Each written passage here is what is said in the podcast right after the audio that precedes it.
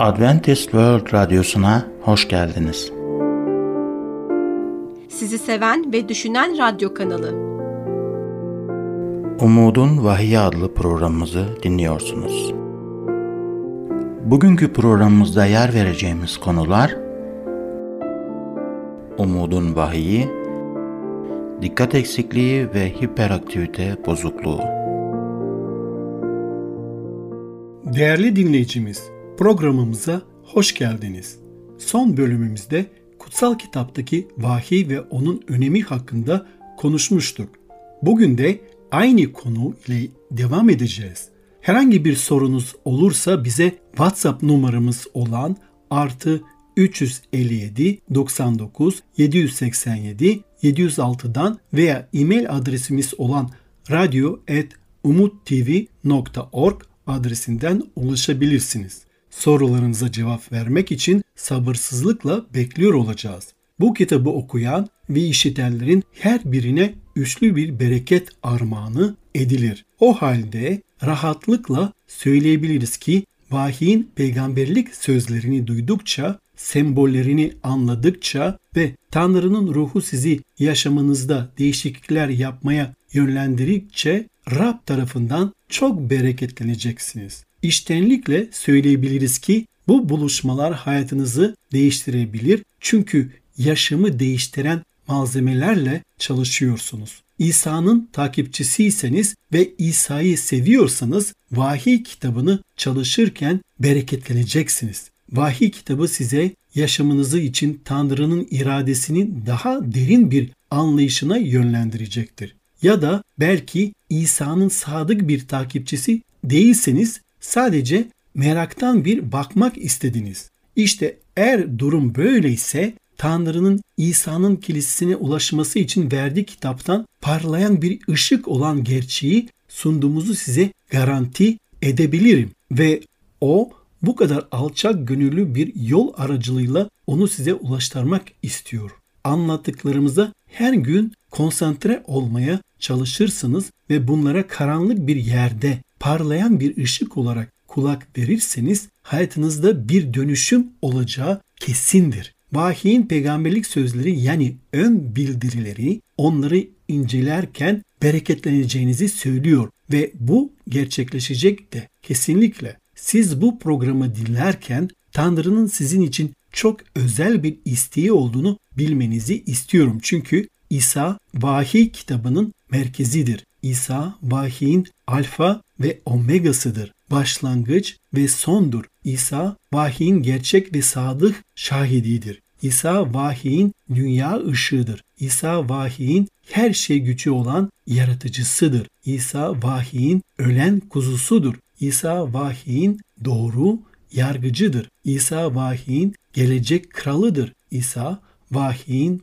muzaffer fatihidir. Şeytanı yener ve sonsuza dek hüküm sürer.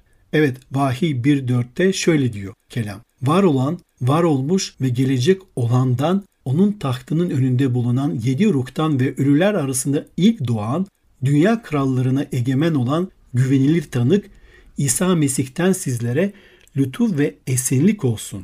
Mesih kendisini herhangi bir dünya liderinin çok üstünde, herhangi bir dünya filozofunun çok üstünde, dünyanın en büyük düşünürlerinin hepsinin çok üstünde tutmaktadır. İsa ebediyetten beri babayla birlikte var oldu. İsa ebedi Mesih'ti. İsa şehirde yıldızlar uzayı fırlatıldığı o ilk anda babayla beraber oradaydı. Pardon, İsa şehir İsa seherde yıldızlar uzaya fırlatıldığı o ilk anda babayla bir, beraber oradaydı. Güneş yeryüzünün üzerinde ilk kez doğduğunda o babayla beraber oradaydı. O görkemli ilk gün batımına şahit olmak için oradaydı. Adem ve Havva'nın yaratılışında oradaydı. O yaşayan Mesih babayla oradaydı. Ebediyetten beri babayla birlikte var olan o Mesih kendi isteğiyle insanlık tarihine atıldı. Bir bakire hamile kaldı ve normal bir bebek olarak dünyaya geldi. O karşı karşıya kalacağımız her sınavla karşılaşan, hissedebileceğiniz her türlü kalp kırıklığını tadan dünyaya gelmiş ve aramızda yaşamış olan Mesih'tir. Vahiy kitabı, Vahiy kitabı diyor ki İsa vardı ve şöyle ekliyor. İsa hala yaşıyor. Evet, mezarı boş, cennete doğru yükseldi.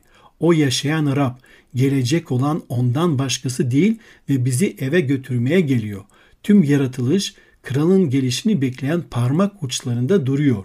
Her kitabın bir teması vardır ve Vahiy kitabının ana teması ise İsa'nın kralların kralı ve efendilerin efendisi olarak gelişidir. Yohanna Vahiy bir yedide diyor ki işte bulutlarla geliyor, her göz onu görecek. Bulutlarla geliyor ve her göz onu görecek. Umutsuzluklara dolu olmamıza gerek yok. Umutsuzluğa hiç ihtiyacımız yok. Çünkü Vahiy kitabı bize umut vermek için bizimle beraber. Eğer mezar yerdeki kara bir delikten ibaretse ve eğer ölüm sabahsız uzun bir gece ise sadece hayatın pek de bir anlamı yok değil mi? Ama eğer bu dünyayı elinden tutan bir tanrı gerçekten varsa ve bu tanrı gerçekten kontrole sahipse ve eğer bir gün Mesih görkemli bir şekilde geri dönecekse bu bana şimdiye dair umut verir. Çünkü bu demek oluyor ki yarın için gerçekten de bir umut var.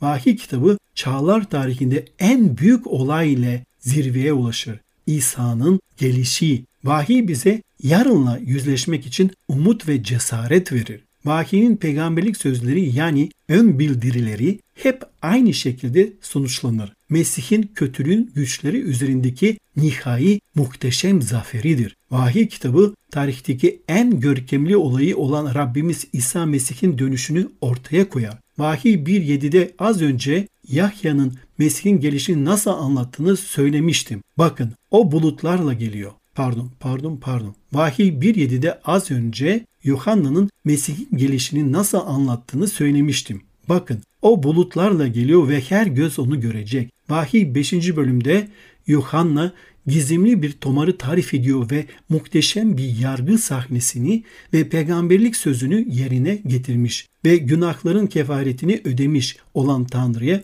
övgü ezgileriyle bitiyor. Vahiy beş on üçte ise övgü, saygı, yücelik ve güç sonsuzlara dek tahta oturanın ve kuzunun olsun diyor. Tüm dünyanın son zamanlarındaki kederinin ötesinde bir gün kurtulanlar bir kurtuluş ezgisi söylüyor. Çünkü kurtarılanlardır bunlar. Vahiy altı ve yedide yedi şifreli mühür arka arkaya açılıyor. Dünya üzerinde büyük bir sıkıntı yaşanıyor. Ama bakın bu sahne nasıl bitiyor. Vahiy yedi, on dört ve on beşte şöyle diyor. Bunlar o büyük sıkıntıdan geçip gelenlerdir. Bunun için Tanrı'nın tahtı önünde duruyor. Tapınağında gece gündüz ona tapınıyorlar. Sıkıntı onları ezip geçmez. Onlar bu sıkıntıların içinden inançları daha güçlü ve Tanrı'yı daha çok yüceltilmiş bir şekilde çıkarlar. Vahiy sekiz dokuzda ise faciaya ait yedi borazan çalar. Savaş borazanı, yıkım borazanı ve çatışma borazanı. Tarih boyunca felaketler hep birbirini ardından gelmişlerdir. Tanrı'nın yargıları yeryüzüne iniyor.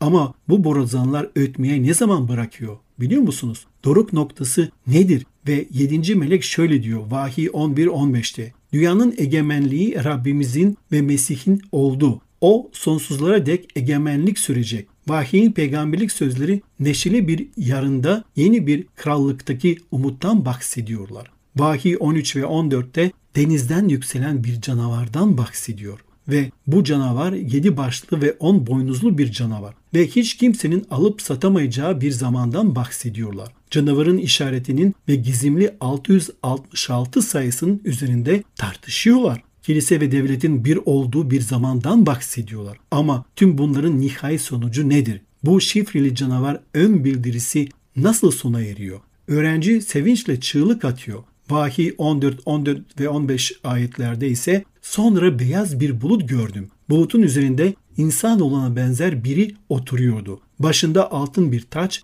elinde keskin bir orak vardı. Tapınaktan çıkan başka bir melek bulutun üzerinde oturana yüksek sesle bağırdı. Orağını uzat ve biç, biçme saati geldi. Çünkü yerin ekini olgunlaşmış bulunuyor. İnsanoğlu peki kimdir burada? Tabii ki bizim Efendimiz İsa Mesih'tir. Burada İsa sembolik olarak dünyanın son hasatını simgelen bir orak tutuyor olarak resmedilmiştir. Canavara son söz bırakılmıyor. Çünkü söz artık Efendimiz İsa Mesih'tedir. İsa'nın elinde kötülüğün tüm güçlerine karşı zaferini simgeleyen bir orak var. Canavarı ve kötülüğün tüm güçlerini yok etmeyi düşünüyor. Dünyanın son hasadına doğruluk zafer kazanacak ve kötülük yok edilecektir artık. Haleluya, harika bir zaman geliyor. İsa bütün bu travmaların ötesine bakmamızı söylüyor. Bütün bu zorlukların ötesine bakın. Gözlerinizi tahta taşlandıran kişiye odaklayın. Çünkü o kralların kralı ve efendilerin efendisidir. Vahiy on altıda sıkıntıların ötesinde Mesih'in kazandığı ve şeytanın kaybettiği Yohanna'ya tekrar açıklanır. Vahiy on altı dünyaya düşen yedi belayı açıklar. Bunlar vebalarla bitmez. Mesih'in ikinci gelişiyle sona erer. Vahiy on altı on yedide yedinci melek tasını havaya boşalttı. Tapınaktaki tahttan yükselen gür bir ses tamam dedi. İsa bir gün tamam diyecek, son kez bitti diyecek ve böylece dünyanın tüm gönül yaraları da sona erecek. Dünyanın bu son savaşında o galip gelecek. Vahiy on dokuzda o kralların kralı ve efendilerin efendisidir. Tahtında oturan gerçek bir tanrı vardır. Vahiyin sonu yaşamındaki yeni umudu ve yeni amacı anlatır. Vahiy kitabındaki her peygamberlik sözüne yani ön bildirilere bir bakın ve onların hepsinin mesajı şu olduğunu göreceksiniz. Hayatın tüm zorlukların ötesinde tahtında oturan bir Mesih vardır. Bugün zorluk yaşayanlar için ne diyebiliriz? Bugün travma geçirenler için, bugün geleceği anlamayanlar için yaşanan tüm zorlukların daha da ötesine dışına bakın. Çünkü tahtında oturan bir İsa Mesih vardır. Mesih reddedilmenin nasıl bir şey olduğunu bilir. Çünkü reddedilmiştir. Fiziksel acı çekmenin nasıl bir şey olduğunu biliyor. Çünkü o da eski engebeli haçta fiziksel bir acı çekmişti. İşte bu bahsettiğimiz Mesih tekrar gelecek. Bir gün yeni bir cennetin ve yeni bir dünyanın yerini gösterecek bize. Vahiy kitabı dramatik, müthiş ve görkemli bir son ile bitiyor. Vahiy kitabı Tanrı'nın her gözyaşını sileceği muhteşem bir zamandan söz ediyor. Vahiy yirmi bir dörtte ve Tanrı onların gözlerinden bütün yaşları silecek. Artık ölüm olmayacak. Artık ne yas, ne ağlayış, ne de ıstırap olacak. Çünkü önceki düzen ortadan kalktı. Vahiy kitabı İsa Mesih verdi. Biliyorsunuz ki o sadece sizi ölümden ve üzüntüden kurtarmak ve gözyaşlarınızı silmek istiyor. Tüm acınızı sizden almak istiyor. Yeni bir vücuda sahip olmanızı istiyor. Evet, işte bu vahiy Mesih'tir. Tüm öncekilerinin hepsi ortadan kalkar. Tüm keder, tüm gönül yaraları, tüm hayal kırıklıklarını dostlarım geçip gidecekler. Yüce Tanrı bir gün tüm evrende muzaffer bir şekilde ilan edecek. Vahiy yirmi bir beş. İşte her şeyi yeniliyorum. Eğer Tanrı yeni bir dünya yaratabilirse tüm hastalıkları, üzüntüleri, gönül yaralarını ve ölümü de ortadan kaldırabilir. Tanrı eğer bunların hepsini yapmaya gücü yetiyorsa da bu demek oluyor ki bugün hayatımızdaki her şeyi yepyeni de yapabilir. İşte böyle muhteşem bir Tanrımız var. İkinci Dünya Savaşı sırasında Hitler'in hava kuvvetleri sürekli olarak Londra'yı bombalıyordu. Her gece Londra halkı gece gökyüzünü aydınlatan bomba ve patlamaların dehşetiyle karşı karşıya kalıyorlardı. Binalar alev almıştı. Evler havaya uçuruyordu. Dünya tir tir titriyordu. Her yerde duman ve ateş vardı.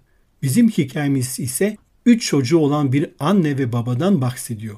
Onlar evlerinde toplanmış, olacaklardan habersiz oturuyorlardı. Fakat sonra bir anda çok yakınlarına bir bomba düştü. Evleri yarı yarıya parçalanmıştı. Anne ezilmiş ve öldürülmüştü. İki çocuk öldürülmüştü. Sadece baba ve küçük kızı hayatta kalmışlardı. Baba ve kız şimdi bir sığınıktaydılar. Bir veya iki gün sonra Hitler'in bombaları saldırısı tekrar gelecekti.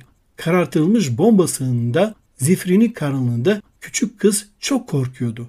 Uyuyamamıştı. Baba, uyuyamıyorum, korkuyorum demişti. Babası ise ona şöyle cevap verdi. Lütfen üzülme, bir sorun yok. Şu an bomba sığınındayız. Yani güvendeyiz. Sonrasında küçük kız karanlıkta babasına yaklaşarak şöyle dedi. Baba, yüzün bana dönük mü?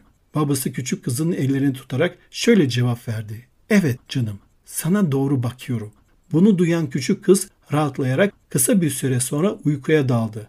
Gece karanlık olduğunda ve etrafımıza bombalar yağdığında Vahiy yüzü size dönük duran bir Mesih'ten bahseder. Vahiy gecenin artık olmayacağı bir zamandan bahsediyor. İşte o zaman cesaret kırıcı karanlık günler geride kalmış olacak. Hadi lütfen benimle beraber tekrar edin. Yüce Tanrım, dünyayı ve cenneti yaratan Tanrım, lütfen benim kalbimi de yepyeni yap. Amin. Konumuza dair herhangi bir sorunuz varsa lütfen hiç çekinmeyin ve hemen bize WhatsApp numaramız olan artı üç yüz elli yedi doksan dokuz yedi yüz seksen yedi yedi yüz altı'dan veya e-mail adresimiz olan radyo at umuttv nokta org adresinden ulaşın. Sizi bekliyoruz. Değerli dinleyicimiz, bizi dinlediğiniz için teşekkür ederiz. Bugünkü konumuzun sonuna geldik. Şimdi sağlıkla ilgili konumuzla programımıza devam edeceğiz. Bizi dinlemeye devam edin. Görüşmek üzere.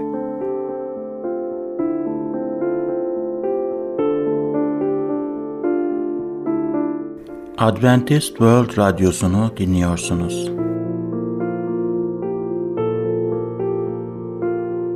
Sizi seven ve düşünen radyo kanalı.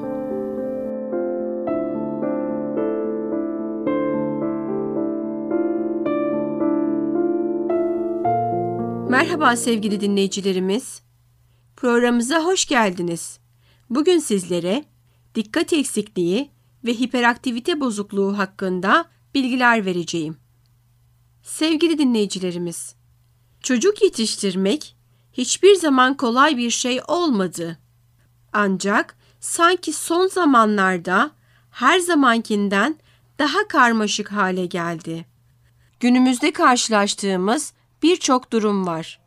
Diyelim ki bir nesil öncesine kıyasla daha farklı bir şekilde açıklanıyor ve hallediliyor. Devam etmeden önce bu konuya dair herhangi bir sorunuz olursa diye size WhatsApp numaramız olan üç yüz elli yedi doksan dokuz yedi yüz seksen yedi yedi yüz altı'yı hatırlatmak istiyorum. Evet sevgili dinleyicilerimiz, bu nesilden nesile olan hızlı değişimler bir gün farklı yaşlardaki aile bireyleri arasında da gerginlik ve yanlış anlaşılmalar yaratma potansiyeline de sahiptir.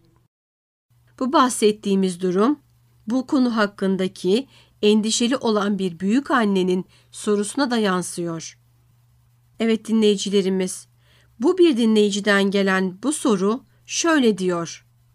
Bu arada bu kişi bir erkek ve sorusunu telefondan soruyor ve şöyle diyor.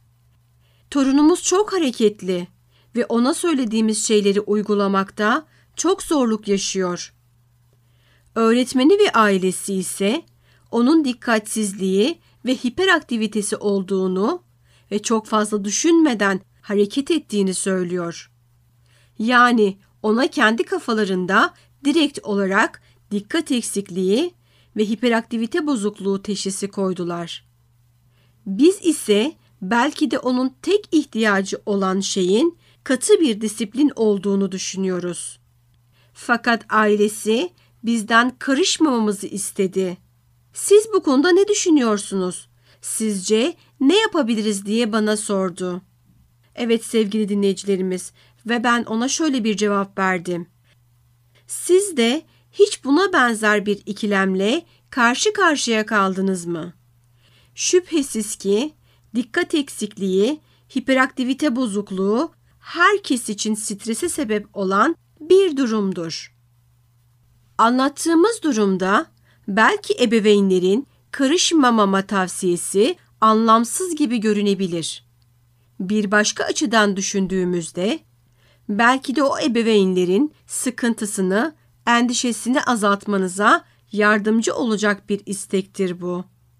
Bu bozukluk günlük hayatta pek çok şekilde kendini gösterebilir ve aslında çok üzerinde durulmuş ve incelemeler yapılmış bir konudur. Çoğu dinleyicimiz tarafından da fark edildiği gibi genel olarak davranış üzerinde kendini gösteren hareketlerle fark edilir. Ve aslında çok üzerinde durulmuş ve incelemeler yapılmış bir konudur. Bu rahatsızlık, bireyin okumasını, arkadaş edinmesini, öğrenmesini zorlaştırır ve yetişkinlik çağında da devam eder. Dikkat eksikliği ve hiperaktivite bozukluğu, liseden düşük bir notla mezun olmaya veya işten atılmaya sebep olabilir. Bu rahatsızlığı yaşayan bireyler için aile ve arkadaşlar onlara karşı eleştirili olmak yerine veya sert bir disiplinle onları terbiye etmek yerine daha çok onlara sevgi dolu bir destek ve nezaket gösterirlerse bu birey için çok daha faydalı olacaktır. Dikkat eksikliği ve hiperaktivite bozukluğu, çocukların ve ergenlerin yaşına göre normal olan hareketlerinden teşhis edilemeyebilir. Ama uzun dönem içinde gösterilen ters reaksiyonlarla ilişkisi olabilir. Fakat yine de onu sürekli gözlemleme fırsatına sahip olan yakın çevresi tarafından dikkatli bir gözlemle teşhis edilmesi kolaydır. Bu nedenle teşhis geçerliliği kabul edilmiş çevresel koşulların değişimiyle çocuğun performansı, ebeveynin ve öğretmenlerin tarafından doldurulmuş olan bir ankete dayanmaktadır. Öğrenme bozuklukları ve anksiyetenin yanı sıra depresyon da sadece bireyin ailesini değil, bu rahatsızlığı yaşayan çocuğu da sıkıntıya sokan önemli bir faktördür. Sevgili dinleyicilerimiz, devam etmeden önce kısa bir şekilde WhatsApp numaramız olan üç yüz elli yedi doksan dokuz yedi yüz seksen yedi yedi yüz altı'yı sizlere hatırlatmak istiyorum. Evet dinleyicilerimiz, profesyonel değerlendirmeler hastalığa karşı teşhisin çok abartılı veya yetersiz olmadığından emin olmak için gereklidir. Çok gelişmiş ülkelerde yüksek miktarda bir yaygınlık olduğu için abartılmış teşhis de ayrı bir olasılıktır. Bu hastalıkta genellikle erkekler kızlardan daha fazla risk altındadır. Bu hastalığın uluslararası dağılım oranlarına bakıldığında erkeklerin yaklaşık yüzde beşinin bu hastalığa sahip olma ihtimalinin olduğu görülmektedir. Bu hastalığı teşhis kriterleri birçok ülkede belirlenmiş haldedir. Bunlar Amerikan Psikiyatri Kuruluşu'nun uygulama rehberinde mental bozuklukların tanısal ve sayımsal el kitabı ismiyle bulunmaktadır. Teşhis için en az altı ila dokuz semptom gereklidir. Ve bu semptomlar on iki yaşından önce de bireyde var olmalıdır. Uluslararası sınıflandırmada ise bu rahatsızlık için hiperkinetik bozukluk terimi kullanılmaktadır. Bu rahatsızlığın yarattığı problemler ortadan şiddetliye doğru değişik aralıklarda da bulunabilir. Ve bulunduğu bu aralıklara göre de ortaya çıkardığı sonuçlar da farklıdır. Bazı araştırmalar yaklaşık yüzde yetmiş altı kalıtsal olan genetik bir bileşen göstermişlerdir. Nöro görüntülemeler beyin korteksinin olgunlaşmasında gecikmeler olduğunu göstermiştir ve çoğu araştırmacı beynin sinir elektriksel işlevinde bir işlev bozukluğu olduğuna inanmaktadır. Sanırım siz de fark etmişsinizdir. Bugünkü programımız aslında çocuk yetiştirmenin artan karmaşıklığından bahsediyor. Bazı çocuklar özel bir ilgi gerektiren zihinsel ve duygusal özelliklere sahiptir. Geçmişte ebeveynlerin verdiği yetersiz disiplin ve eğitimin bir sonucu olduğu düşünülen bu durumlar artık bir rahatsızlık ve tıbbi bir durum olarak görülmektedir. Bir şeyleri idare etmek çetrefilli bir iştir. Bu yüzden özellikle de ebeveynlere ev idaresi gibi konularda yardımcı olacak kaynaklar bu yüzden önemlidir. İnsanlar genellikle bu hastalığın ilacının ne olduğunu sorarlar. Uyarıcı kullanımının dikkatsizlik, hiperaktivite ve fevri davranış gibi semptomları azalttığı gösterilmiştir. İlaç tedavisi ile semptomatik iyileşme olsa da davranışsal terapi bu durumu idare etmenin en temel yoludur. Ödül mekanizmaları gibi sistemlerin kullanılması davranışsal eğitim için ebeveyn ve çocuğa çok yardımcı olabilir. Pek çok kişi diyet takviyeleri, vitaminler, diyet değişiklikleri, diyetten şekerin çıkartılması, şelasyon tedavisi yani vücuttan metallerin atılması gibi tamamlayıcı tedavilerde önermektedir. Bu gibi yaklaşımlardan bazıları zararsızdır. Ancak bazıları olumsuz sonuçlar doğurabilir. Bu tedavileri gönül rahatlığıyla önermek için yeterli kanıt yoktur ve aslında şelasyon, multivitaminler gibi tedaviye yardımcı olduğu düşünülen şeyler arasında oldukça zararlı olabilirler. Sevgili dinleyicilerimiz, dua için ayrılmış bir zamanda dahil olmak üzere oturmuş rutinlere sahip, sessiz, huzurlu bir ev ortamı bu tür bireylerin ve çocukların ve aslında hepimizin ihtiyaç duyduğu sükunete katkıda bulunacaktır. Aksiyon dolu T V programlarından ve bilgisayar, video oyunları gibi şiddet ve aksiyon dolu oyunlardan kaçınmakta ısrarla önerdiğimiz bir başka tavsiyelerdir. Evet sevgili dinleyicilerimiz, büyük anne ve büyük babalar bu gibi ailelerde güvenilir, sağlam, sevgi dolu ve destekleyici vahalar olarak hem ebeveynler hem de çocukları için çok zor bir dönem olabilecek bu sıkıntılı zamanlarda onlara destek olabilirler. Hastanın yakın çevresine bir diğer tavsiyemiz de bu bireylere bitmek bilmeyen tavsiyelerde bulunmak yerine onlara sevgi dolu bir şekilde kucak açmanın çok daha yardımcı ve destekleyici olacaktır. Evet sevgili dinleyicilerimiz, konumuz ilginizi çekti mi? Veya konumuza dair herhangi bir sorunuz var mı? Eğer öyleyse lütfen hiç çekinmeyin ve hemen bize WhatsApp numaramız olan üç yüz elli yedi doksan dokuz yedi yüz seksen yedi yedi yüz altı'dan veya e-mail adresimiz olan radyo at umuttv nokta org adresinden bize ulaşabilirsiniz. Değerli dinleyicilerimiz, bizi dinlediğiniz için teşekkür ederiz. Programımızın sonuna geldik. Bir sonraki programda görüşmek üzere.